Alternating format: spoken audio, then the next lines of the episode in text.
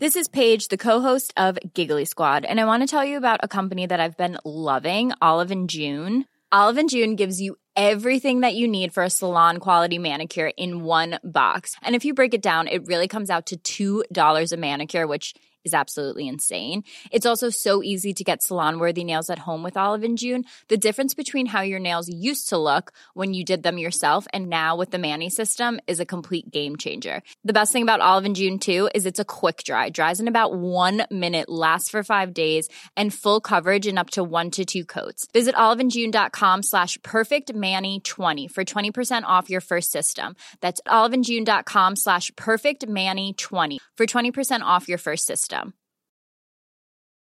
Hi, I'm Daniel, founder of Pretty Litter. Cats and cat owners deserve better than any old fashioned litter. That's why I teamed up with scientists and veterinarians to create Pretty Litter. Its innovative crystal formula has superior odor control and weighs up to 80% less than clay litter. Pretty Litter even monitors health by changing colors to help detect early signs of potential illness. It's the world's smartest kitty litter. Go to prettylitter.com and use code ACAST for 20% off your first order and a free cat toy. Terms and conditions apply. See site for details.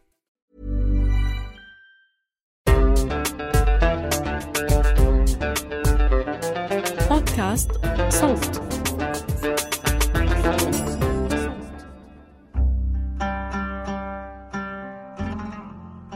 امر باسمك اذ اخلو الى نفسي كما يمر دمشقي باندلسي في مدخل الحمراء كان لقاؤنا ما أطيب اللقيا بلا ميعاد. هل أنت إسبانية؟ سألتها. قالت وفي غرناطة ميلادي وأمية راياتها مرفوعة وجيادها موصولة بجيادي وجه دمشقي رأيت خلاله أشفان بلقيس وجيد سعادي ورأيت منزلنا القديم وحجرة كانت بها أمي تمد وسادي والياسمين ترصعت بنجومها والبركة الذهبية الإنشاد ودمشق أين تكون؟ قلت ترينها في شعرك المنساب نهر سوادي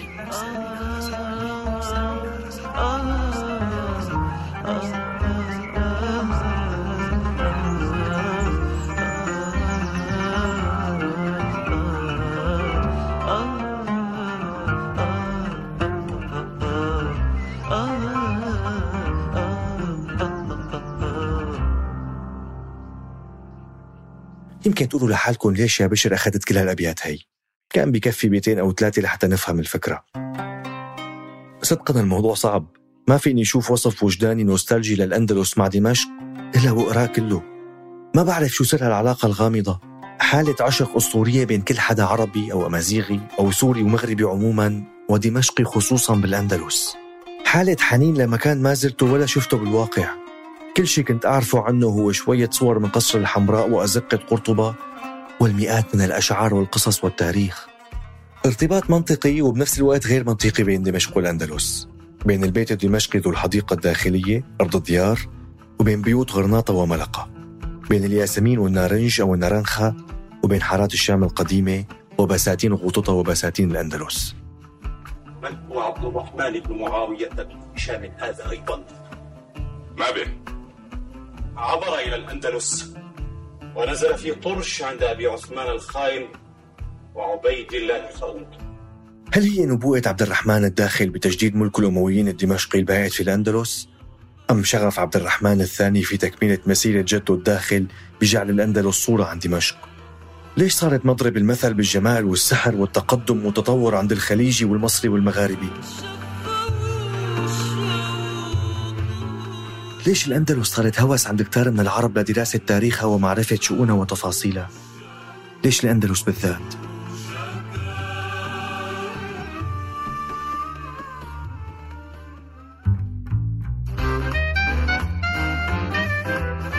شو رأيكم يا شباب؟ نسميه من بيت؟ لا بالمرة سميه شجرة حبيبي من بيت يا شباب وين فكر حالك ولا إلا بالله. معك حق بيت. مزبوط بس لا ليش حتى أنت يا شباب؟ آه، عم افتح؟ المعجم؟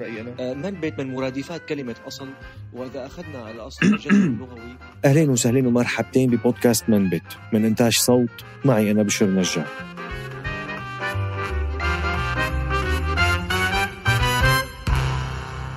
هذا الموسم من بودكاست منبت يأتيكم بدعم من مؤسسة ويكيميديا المؤسسة الأم لويكيبيديا. نقل فؤادك حيث شئت من الهوى. نقل فؤادك حيث شئت من الهوى. ما الحب إلا للحبيب الأول؟ ما الحب إلا للحبيب الأول؟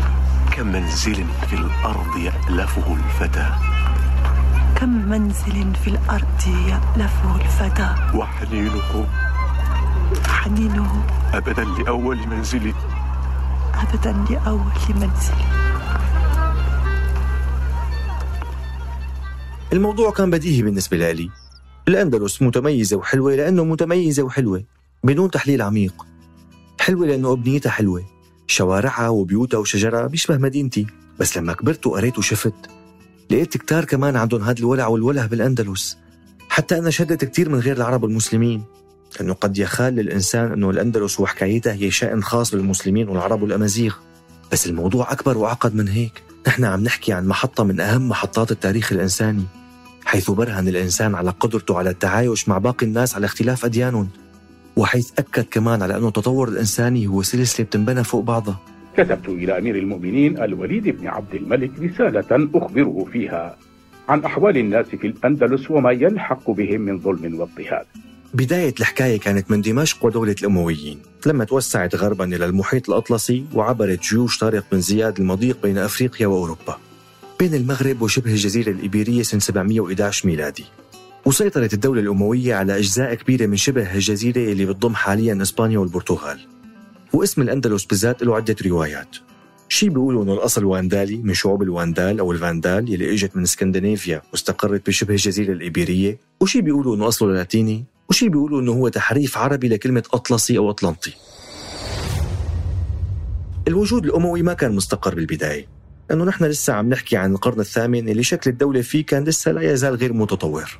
والحدود غير واضحة والسيطرة لا مركزية وخصوصا في الولايات البعيدة، لأنه الاتصال بهالزمن كان صعب كتير. والبعد الجغرافي بيخلي البريد والقرارات والجيوش والسيطرة السياسية والاقتصادية بشكل عام صعب كتير. وظلت الأندلس عم تعاني من اضطرابات بين اليمنية والقيسية اللي هن القبائل العربية المتنافسة بهذيك الفترة واللي نزلت مع الجيوش الأموية اللي سيطرت على الأندلس.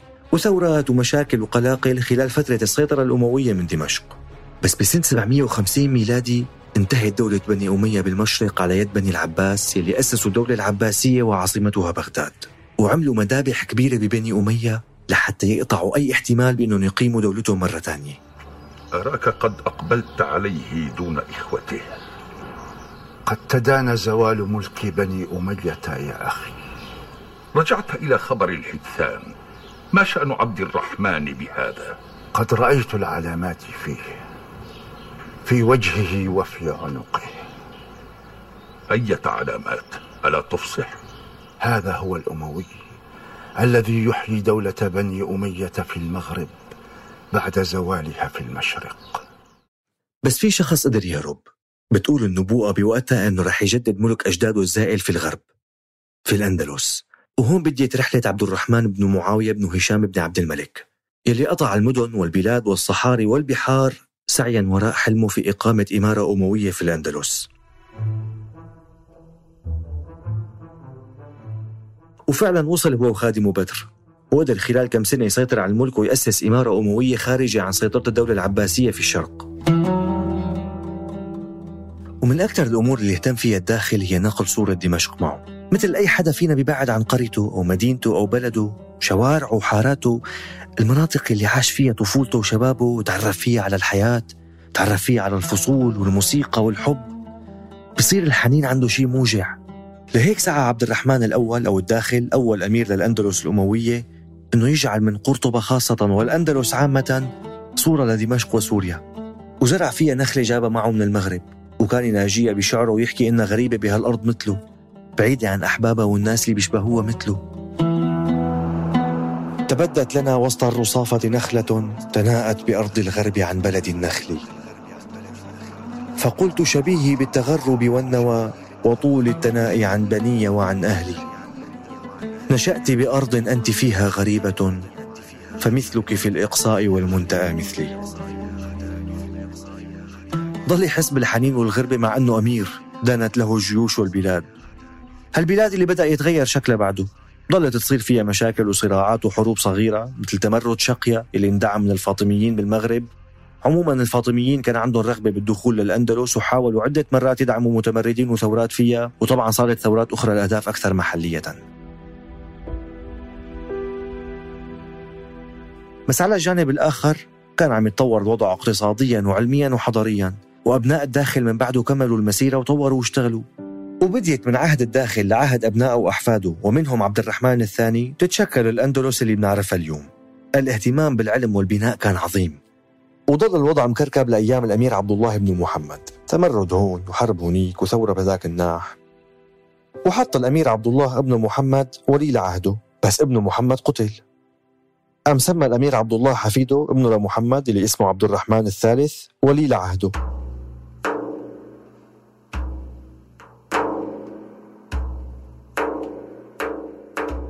عبد الرحمن الثالث أو الملقب بالناصر هو اللي حكينا كل هالمقدمة التاريخية لنوصل لعهده. يمكن كان في نبوءة حول عبد الرحمن الأول وأحياء ملك أجداده في الغرب. بس النبوءة الحقيقية كان لازم تكون لعهد الناصر. الناصر اللي غير شكل الأندلس والتاريخ والعالم كله. العادة بالأندلس كانت أنه توريث الإمارة بيكون من الآباء للأولاد. بس هالمرة انتقل للحفيد دون أي اعتراض من الأمراء التانيين. ويقال أنه السبب هو أنه الأندلس كانت ممزقة ومضطربة لدرجة أنه ما كان أي حدا بده يصير مسؤول عنها. ابن عذاري المؤرخ المراكشي بالقرن الثالث عشر وصفها بأنها كانت جمرة تحتدم ونارا تضطرم شقاقا ونفاقا. ولما استلم عبد الرحمن الثالث الإمارة بالقرن العاشر تحديدا سنة 912 ميلادي وعمره 22 سنة بدأ مباشرة بإخماد الفتن ومقاتلة المتمردين. استعاد السيطرة على إشبيليا وملقا وكورة البيرة يعني ضيعت أراضي البيرة وغرناطة وقرمونة. بعدين قضى على تمرد ابن حفصون اللي سيطر على أماكن واسعة من جنوب الأندلس وعاصر أربع أمراء واندعم من الفاطميين.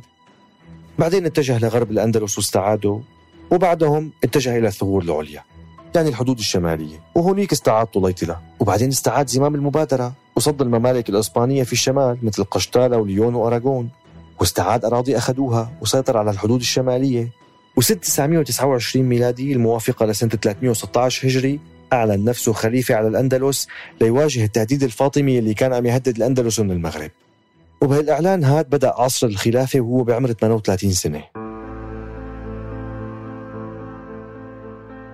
عندما يريد الملوك أن يذكروا بعد موتهم يجب أن يكون ذلك بلغة العمران ألا ترى كيف بقيت الأهرامات؟ وكيف ضاع الملوك في تقلبات الدهر؟ هذه المقولة العظيمة تنسب لعبد الرحمن الثالث. ومع بداية عصر الخلافة بدأ بصناعة أسطورة الأندلس التي شغفتنا إلى يومنا هذا.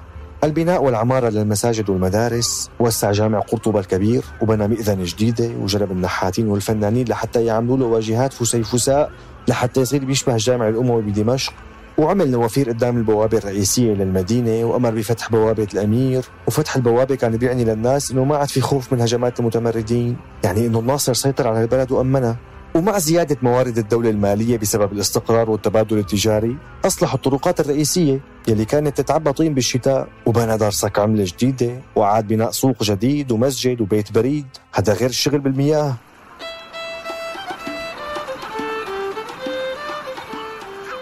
المياه بالأندلس كان لها وضع خاص. المسلمين طوروا شبكة الري وكبروها وبنوا النواعير المشهورة بسوريا ويلي هي عجلات خشبية كبيرة فيها أوعية بتحمل المياه من النهر وبتصبه بسواقي وأدخلوا عليها طرق حديثة بالسقاية وبهذا السياق كتب المقري أحد المؤرخين اللي كتبوا عن الأندلس وحكى عن جمال القنوات المائية بالأندلس. وقال بما معناه أن المياه بتمشي في قنوات مصنوعة ومرتبة بشكل رائع. وبتصب المياه ببحرة كبيرة وعلى حافتها في تمثال أسد مهيب وجميل الصنعة بهي الطلعة رصع بالذهب وعيناه جوهرتان كبيرتان والمياه بتطلع منه لتزين المكان المليان بالحدائق والجنان والأشجار المثمرة اللي بتزهر بالربيع وفيها سواقي ومجاري مياه عذبة تمر من تحتها محاولة من الأندلسيين لتصوير وصف الجنة في القرآن الكريم على حدائق القصور. جنات تجري من تحتها الأنهار. وبسنة 936 ميلادي بدأ الناصر ببناء مدينة الزهراء. يلي كان هدفه منها هو بناء مدينة مكملة لمدينة قرطبة. تكون مقر له لوزرائه وسفرائه وأهل الخدمة والقادة. وكانت هالمدينة هي عجيبة من عجائب الدنيا. تبعد عن قرطبة حوالي سبعة كيلومتر وانبنت على سفح جبل. ويقال أنه كلف بناء ثلث دخل الأندلس السنوي. طبعا هناك أجزاء من العالم لم تكن مظلمة أبدا ففي حضارة امتدت من إسبانيا إلى الصين ضياء العلم والاكتشاف أشرق على كل شيء وبتقول الكتب ولو إنه فيها شيء من المبالغة إنه القصور والحدائق بمدينة الزهراء كانت خيالية. يقال إنه في قاعة جدرانها وسقفها صنعوا من الذهب والفضة والرخام الملون اللي إجوا هدية من ليو ملك القسطنطينية. وكان عند الناصر بالقاعة اللي بيستقبل فيها الزوار والسفراء في وعاء كبير بقلبه في زئبق ولما تفوت أشعة الشمس كانت تنعكس من الذهب والرخام والفضة الموجودين بالقاعة وكان الناصر يطلب من أحد رجاله يهز الوعاء اللي فيه زئبق فلما يهزه كان يتحرك ويعكس الضوء بشكل يخلي الحاضرين ينبهروا ويرتهبوا بنفس الوقت. وكانوا السفراء يجوا للخليفة الأندلسي الجديد من كل مكان بأوروبا. من ممالك ألمانيا وإنجلترا وفرنسا واللومبارد أهل شمال إيطاليا حول مدينة ميلان اليوم وغيرهم. كانوا يبعثوا أبناء علية القوم عندهم يدرسوا بجامعات قرطبة بحيث أنه الأوروبيين كانوا عايشين بعصر الظلام بحسب ما بيسموه. أكبر مكتبة بأوروبا كان فيه عدد قليل من الكتب وبمعظمها كتب دينية. والطب كان بيعتمد على الضرب والذبح لإخراج الشياطين. وجودة الحياة كانت سيئة جدا مقارنة بالأندلس. ولما كانوا يرجعوا طلاب الأجانب بالأندلس لبلادهم كانوا يفوتوا كلمات عربي بحديثهم لحتى يبينوا راقيين ومن مستوى علمي وحضاري مرتفع قدام أهل بلدهم. كثير من مدن الأندلس حتى الصغيرة منها كان فيها حمامات وبكل حمام في مياه ساخنة. يمكن نحس هالشي عادي اليوم بس من 1100 سنة ما كان عادي كان شيء خارق. هذا الشيء مو بس بيعطينا صورة عن التطور المعماري بالأندلس بل بيحكي لنا كمان عن العادات الاجتماعية للأندلسيين. قديش كانوا يعتنوا بالنظافة عن نمط الحياة أو ال lifestyle للأندلسي اللي كان بس يخلص شغل يروح هو ورفقاته على السبا هذيك الأيام ويتحمموا ويتسامروا. الإضاءة العامة هل فيكم تتخيلوا أنه الطرقات بهديك الأيام كانت مضاءة بالليل؟ بلا كهرباء. كان يضووا بالزيت. يقال أنه الطريق بين قرطبة والزهراء حوالي 7 كيلو متر كان مضاء وكأنه خيط من اللؤلؤ موصول بينهما. 4300 شرطي 3837 جامع 113 ألف بيت 300 حمام. وتراوحت التقديرات عدد سكان قرطبة بهذيك الفترة بين 100 ألف ومليون نسمة. أكبر مدينة بأوروبا من حيث عدد السكان وواحدة من أعظم مدن العالم بوقتها. نافست بغداد وصارت مركز سياسي واقتصاد وتجارة عالمي. هذا عدا عن تقدم الطب بالأندلس ومن الأندلس انتقلت أنواع كثيرة من الفواكه والخضار من الشرق إلى أوروبا. قصب السكر والرمان والبرتقال والليمون والتفاح والخوخ والجوز واللوز والنخيل والعصفر والزعفران. صارت محطة اقتصادية توصل الشرق بالغرب. وتطور فيها الري وأساليبه وبنيت الجسور والقناطر وطرق الري لحتى توصل بين البساتين كلها. وتطورت صناعة الزيوت والعطور والأدوية والورق والأصباغ والفخار والخزف والزجاج والنسيج والجلديات والسجاد والسفن وغيرهم كتير. والحكم ابنه عبد الرحمن الناصر كان مولع بالقراءة والعلوم. كان بيمتلك حوالي 600 ألف كتاب بمكتبة الزهراء. 600 ألف كتاب. 600 ألف كتاب كانوا يجيبوا آلاف الكتب على الإبل من بغداد ودمشق والقاهرة وغيرهم بمختلف الاختصاصات الفلك وعلوم الطبيعة والزراعة واللغة والطب والرياضيات والفيزياء والكيمياء والهندسة وغيرها. وكأنه كان في حرص على التقدم العلمي ومعرفة كل ما هو جديد في عالم الأبحاث والعلوم. كأنه عم نحكي عن دولة متقدمة اليوم فيها جامعات وبتستقطب العلماء والباحثين لحتى يدرسوا فيها ويساهموا بتطويرها وتفوقها. وتعبت الأندلس علماء وفلاسفة ومؤرخين وشعراء وكتاب كلهم عم يألفوا ويترجموا ويطوروا. حتى زرياب الموسيقي الشهير اجى من بغداد للأندلس اللي كانت عاصمة الفنون والموضة والاتيكيت. يعني كانت الأوضاع جيدة لدرجة أنه يقال أنه أهل مدينة سبتة بالمغرب طلبوا من عبد الرحمن الناصر يضمهم لحكمه لما عرف به من العدل. وينقل عن الراهبة السكسونية الألمانية روسويثا بالقرن العاشر وصفها لقرطبة بأنها زينة العالم أو مفخرة العالم. ومن أهم العوامل اللي خلت الأندلس تكون منفتحة على العالم ومزدهرة من الداخل وخصوصا بعهد عبد الرحمن الناصر هو التعايش لكونبيبنثيا بالإسباني. لما كانوا القوط هن اللي حاكمين شبه الجزيرة الإيبيرية قبل وصول المسلمين كانوا اليهود عم يعانوا من الطرد والتضييق أو حتى القتل. فلما حكم المسلمين الأندلس وخصوصا بعهد الناصر سادت فترات من الهدوء والتعايش بين الأديان. اليهود كانوا يمارسوا حياتهم وتجارتهم بسلام. المسيحيين كمان نفس الشيء. حتى أنه قرطبة كانت تحتفل بعيد الميلاد المسيحي. طبعا في مراجع بتقول إنه في مبالغة بتصوير هذا التعايش وإنه الوضع لم يكن ملائكي إلى هذا الحد، بس قرطبة والزهراء كانوا عايشين كثير من وجوه المدينة الحضاريه الحديثة بمفهومنا اليوم، برفاهيتها، بالتعايش اللي فيها، بجودة الحياة، وكل هذا بالقرن العاشر الميلادي من 1100 سنة. هالتفاصيل كلياتها أسهمت بصناعة الصورة الجميلة والهالة حول الأندلس. الصورة اللي وصلتنا لليوم. التنوع العرقي والديني والإبداع والفنون والشعر والتقدم بالصناعة والزراعة والعلوم والرقي والقوة والهيبة والاحترام بين الأمم. بس الحلم هذا اللي عم نحكي عليه بديت نهايته مع وفاة الرجل اللي كان وراء كل شيء عبد الرحمن الثالث يلي مات سنة 961 ميلادية. والوجه الناقص والمشكلة بالأندلس طفوا للسطح الاستبداد بالملك يؤدي بالضرورة إلى انهيار الدول ولو بعد حين. لما الدولة تكون مبنية بكل تفاصيلها حول شخص رح يؤدي أكيد لانهيار الدولة وقت يروح. لأنه البناء من الأساس خطأ. ما تم حول الناس. تم لأمجاد الشخص بغض النظر عن النية. الناصر كان رجل عظيم أكيد بكل إنجازاته لنفسه وللأندلس وللبشرية بس اللي ما حسبه أو حسبه هو الفراغ اللي رح يتركه وراه لما يموت. ما بالكم بزعماء ربطوا دولهم فيهم وما تركوا أي إنجاز يفتخروا فيه؟ بالعكس تركوا وراهم مصايب وحروب وموت وتشرد.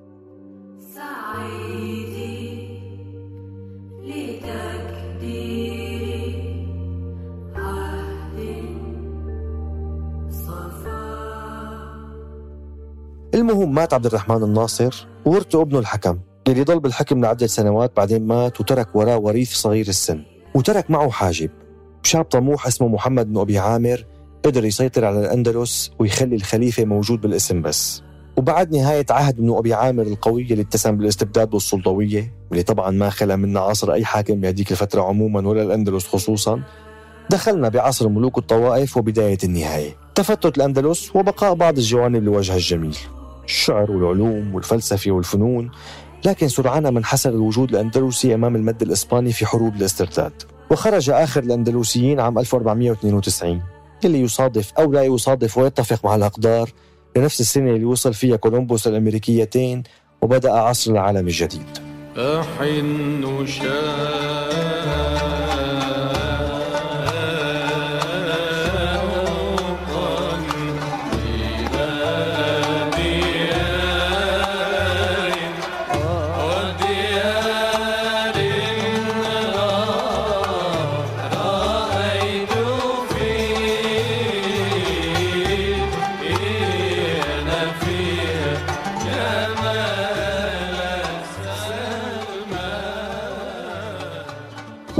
عصر الأندلس ولم يبقى لنا إلا الأطلال منها والتباكي على الزهراء وغرناطة وإشبيليا وقرطبة. ما كان هدفي أبدا بهذه الحلقة استعادة الماضي المجيد. أو الاستناد على مقولة كنا وكنا ودانت لنا الأرض وأرغمنا الأنوف وما إلى ذلك. أنا عم أبحث معكم عن سر تعلقنا بهذا المكان من العالم.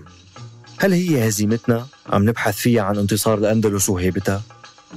هل هو ضعفنا وتخلفنا عم ندور فيهم على تطور الأندلس وتميزها وانتشار العلوم وتقدير الكتاب والعلماء والفلاسفة؟ هل هي مدننا المتسخة والعشوائية بل والمدمرة؟ نبحث فيها عن جمال الأندلس وأزقتها وبيوتها وحدائقها؟ هل هو انقسامنا وعدم تقبلنا للآخر وتعايشنا المزيف بكثير من الحالات؟ نبحث فيها عن تعايش الأندلس وانفتاحها في فترة من الفترات اللي حولها لمقصد لأوروبا كلها؟ هل هي غربتي وبعدي عن بلدي ومدينتي؟ عم دور فيهم عن الداخل ونخلته والناصر وحنينه لمدينة ما شافها أصلا وبيوته بتشبه بتفاصيل بيتي هل هدول كلهم خلوا محمود درويش ونزار قباني يكتبوا شعرهم الدمشقي الأندلسي اللي لا يزال يبرهن لي في كل مرة على أنه الارتباط هو أمر قدري ونهائي ومنطقي؟ هل هي الأندلس نبحث فيها عن أنفسنا؟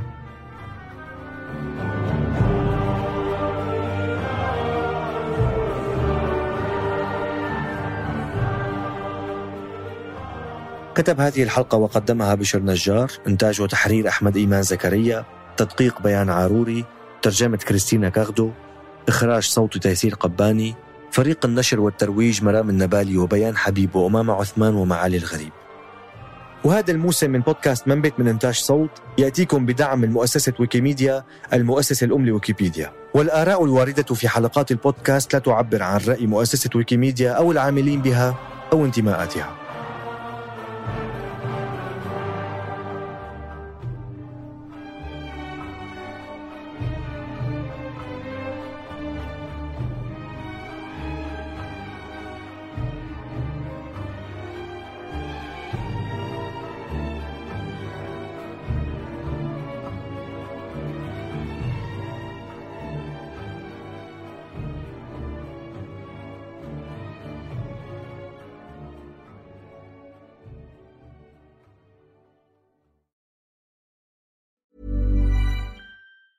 Hi, I'm Daniel, founder of Pretty Litter. Did you know cats tend to hide symptoms of sickness and pain? I learned this the hard way after losing my cat, Gingy. So I created Pretty Litter, a health monitoring litter that helps detect early signs of illness by changing colors, saving you money and potentially your cat's life. Pretty Litter is veterinarian developed, and it's the easiest way to keep tabs on your fur baby's health right at home. Go to prettylitter.com and use code ACAST for 20% off your first order and a free cat toy. Terms and conditions apply. See site for details. Even when we're on a budget, we still deserve nice things. Quince is a place to scoop up stunning high end goods for 50 to 80% less than similar brands. They have buttery soft cashmere sweaters starting at $50, luxurious Italian leather bags, and so much more. Plus, Quince only works with factories that use safe, ethical, and responsible manufacturing. Get the high-end goods you'll love without the high price tag with Quince. Go to quince.com/style for free shipping and 365-day returns.